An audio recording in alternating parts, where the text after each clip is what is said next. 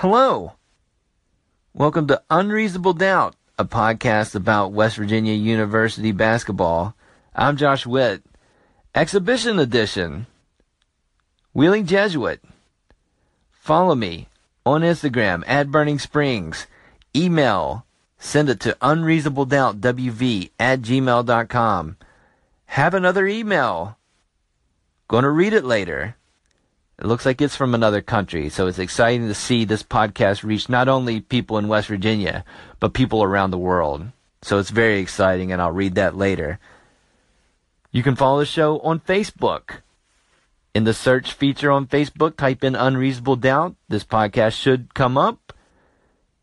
And you can blue thumb that and like it, like the page, and you can follow the podcast there. This game truly didn't matter. It's an exhibition game. So the stats don't count. It doesn't account it doesn't count against West Virginia's record. So I've said another podcast, hey, it doesn't matter what happened this game. Didn't learn anything. You definitely didn't learn anything from this game because it didn't count. The only thing that happened of note is that Beetle Bolden sprained his ankle in the second half. So didn't like to see that in a game that absolutely does not matter or count. The report from the team doctor was that the ankle sprain was not serious. Me personally, an ankle sprain is serious.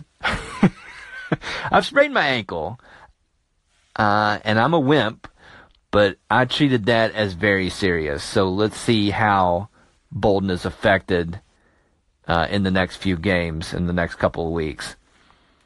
Uh, there was a Nathan Adrian sighting. There was a three man broadcast uh, for the game today. Joining Warren Baker and that other guy was Nathan Adrian, who is freshly graduated from West Virginia. So his hair was more in order. And it was good to see Nathan Adrian on the telecast. Magic Bender banked a free throw, which gets a bad rap when people bank free throws in. Hey, you didn't plan on doing that. Hey, man, does it count as a point? Then what are we talking about? I don't know why people are given a hard time if they bank a free throw in. There are professional basketball players that make less than half of their free throws if there was a way that they could make more shots by using a bank shot, I would think they'd do it. I would think that. So why should you give somebody a hard time for banking a free throw? Yes, it stands out, but it counts just as much as if you swish the ball or even it bounces around a little bit and goes in to the basket all I'm saying is don't disrespect the bank shot, even if you don't mean to do it. You gotta use the you gotta use what you gotta use you you gotta you gotta you gotta you gotta hey listen this this podcast doesn't count. This is to be terrible, guarantee it. But hey, I'm talking about a game that doesn't count, so this podcast doesn't count. Okay, so that's the rule. Uh, the Twin Lawyers had a commercial at halftime.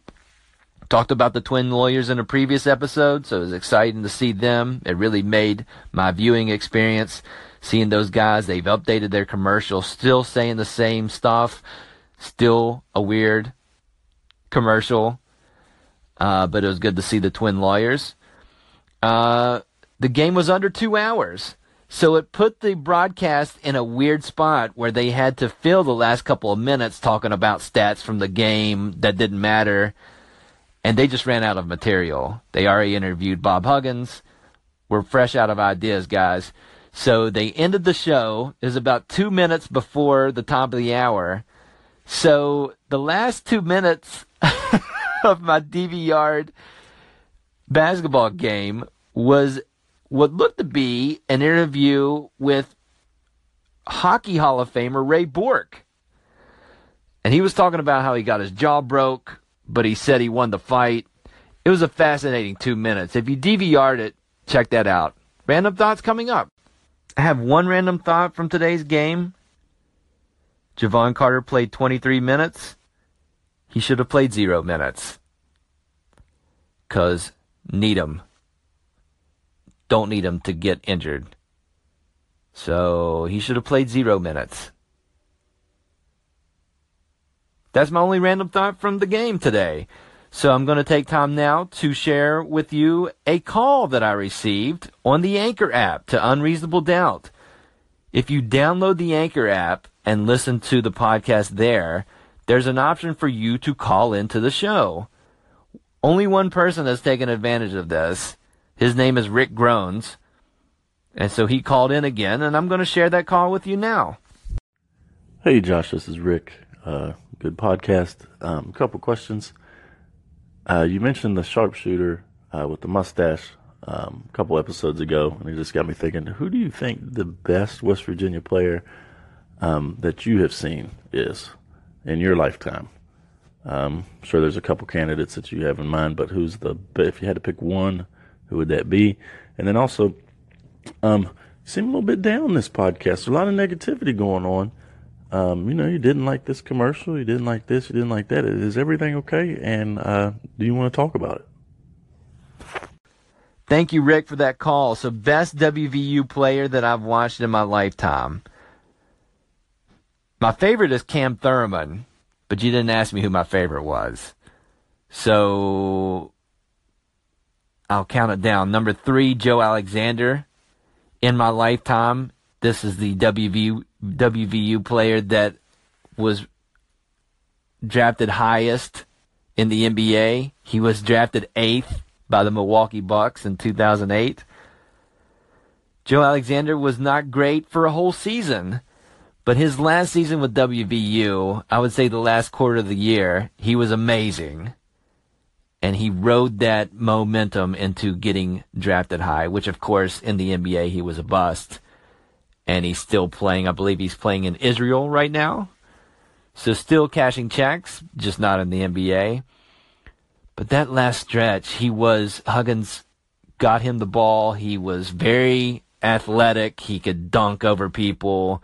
He had a strong mid-range game. He was a Beilein recruit. So he could shoot the ball.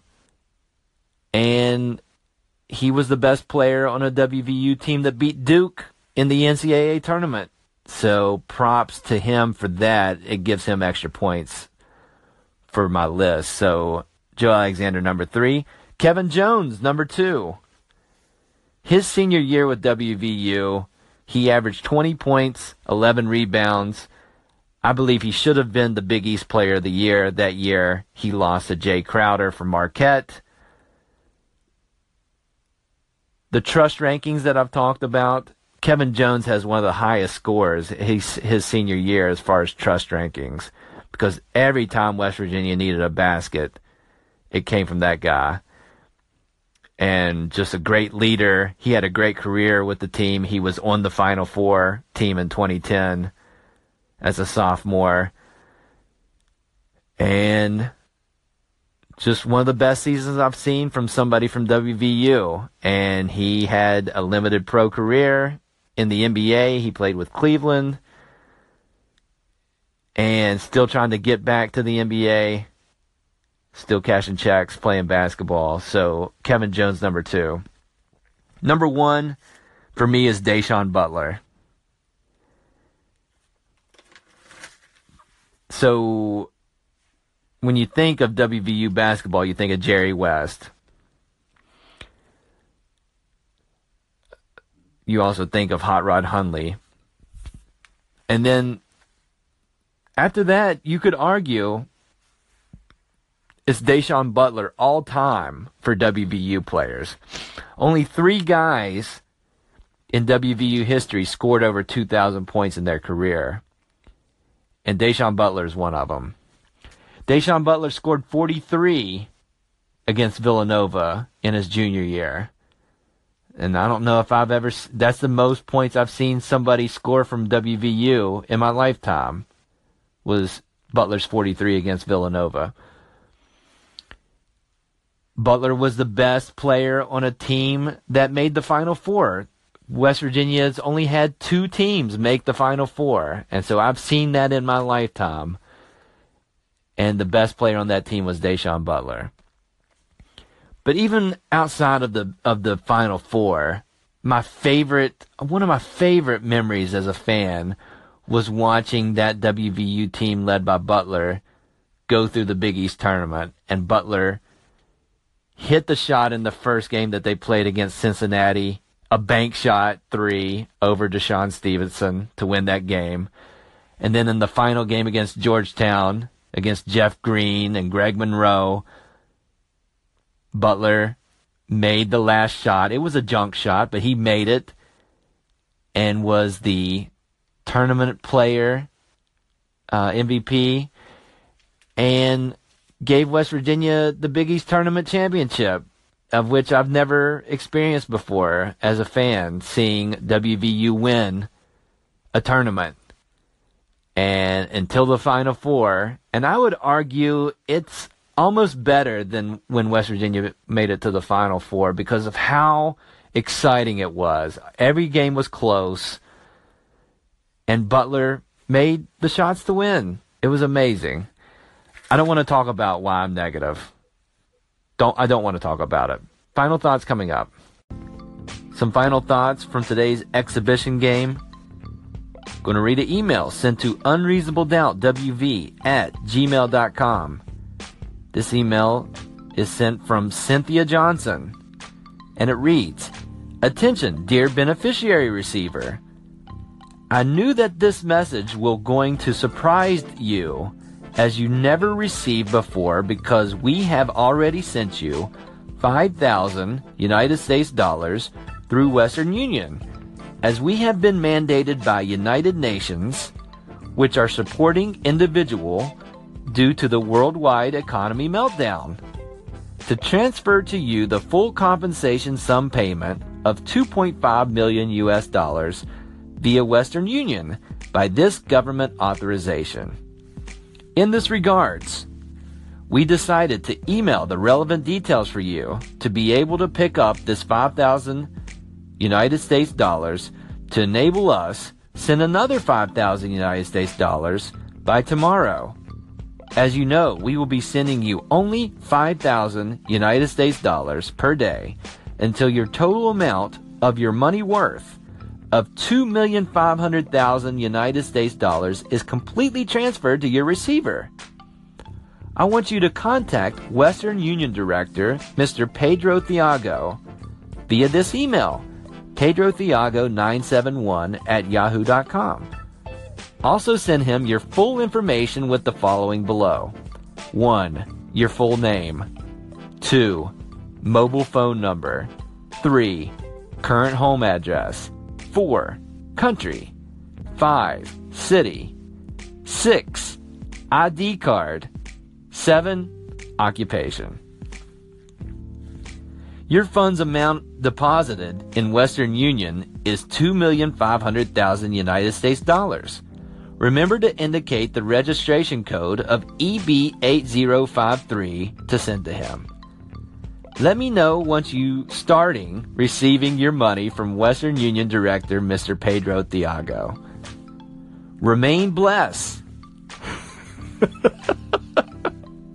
Yours sincerely, Mrs. Cynthia Johnson, General Secretary Office. Well, thank you, Cynthia, for this email. This sounds like a very exciting opportunity. Uh, I send Pedro an email of my personal information.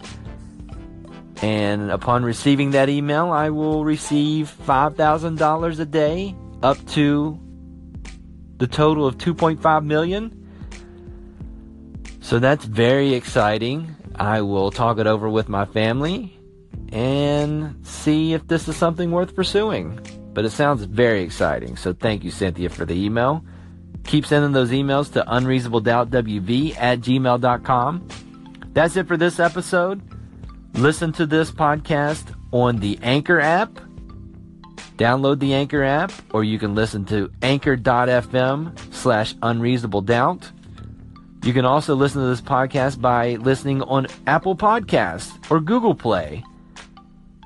If you listen that way, please subscribe to the podcast, rate the podcast five stars, and leave a review. I haven't got a review in a while, so if you haven't done that before, take the time to do that. I'll read that on this podcast.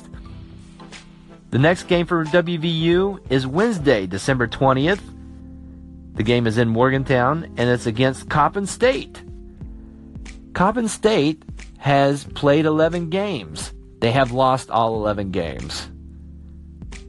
According to Ken Pomeroy's rankings, Coppin State is 343rd out of 351 Division 1 teams. So they're not very good. I can't say that I'm excited to watch this game, but I'm going to and I will record a podcast afterward. So until then, I'm Josh Witt. This has been Unreasonable Doubt. West Virginia is still 9 and 1.